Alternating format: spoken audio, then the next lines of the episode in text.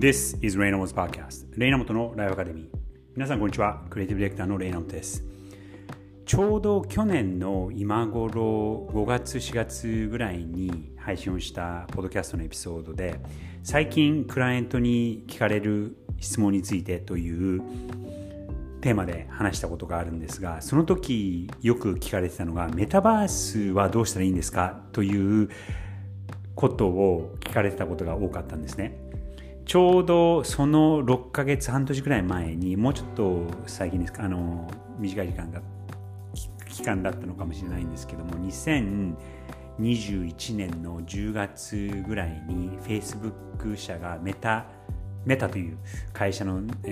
メタという名前に会社の社名を変えるという発表があってから、メタバースという言葉がすごく流行り始めました。日本でもメタバースとニュースだったりとか、業界でよく使われることが多かったんですが、それから約1年経って今もうメタバースという言葉をニュースで聞くことはほとんどなくなったんじゃないでしょうか。その去年の4月5月頃から6ヶ月後ぐらいの10月11月頃に、チャット GPT のバージョン3が発表されて、ね、それがすごい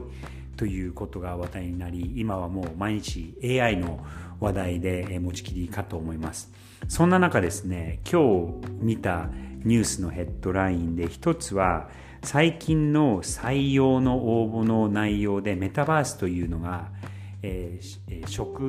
その仕事のポジションの詳細からもう消えているっていうことが書かれていたりとか、あと、その今までそのメタバースの専門家として雇われた人も、解雇されたりとか、もしくはポジションの内容を変えられたりとか、そういう状況に今なっている感じです。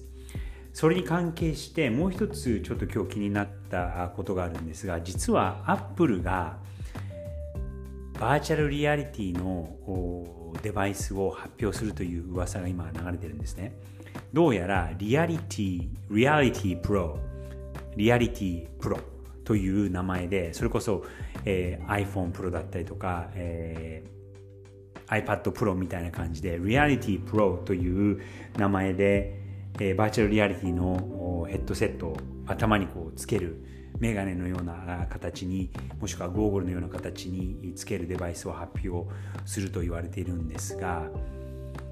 これは失敗するんじゃないかっていう噂も今流れ、もう事前に発表される前にもう流れ始めているという状況でもあるんですね。噂によると、アップルの元マーケティングの人は、この商品はもうアップルの史上最悪の失敗になるんじゃないかっていうぐらい酷評をしていたりとか、あと他でもそのバーチャルリアリティ自体にそもそも懐疑的な人たちの言葉なので偏ってはいるかとは思うんですが、これはもう本当狭い領域でのデバイスでマス化できるプロダクトではないみたいなことも言われてます。僕個人的な見解から言うと、僕もどっちかっていうとそっち派で、メタ社が、Facebook 社がメタ社に名前を変えて、マスに向けてそのバーチャルリアリティ、そしてメタバースということを展開しようとしてはいて、まだ正式にはそれをやめるってことは発表はしてないんですけども、いまだにまだメタバースの方に力を入れてるということは言ってはいるんですが、全然、メタバース、その Facebook の中でのメタバースホライゾンワールドというところなんですが、そこにはもう全然人がいないという状況でもあったりします。なので、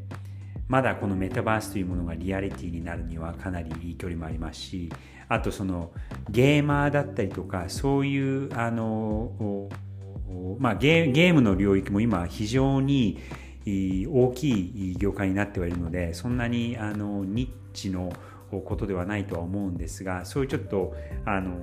エンターテインメントのゲームの領域とかだったら、まだまだ余地はあるのかなと思うんですが、一般的に皆さんがこう毎晩、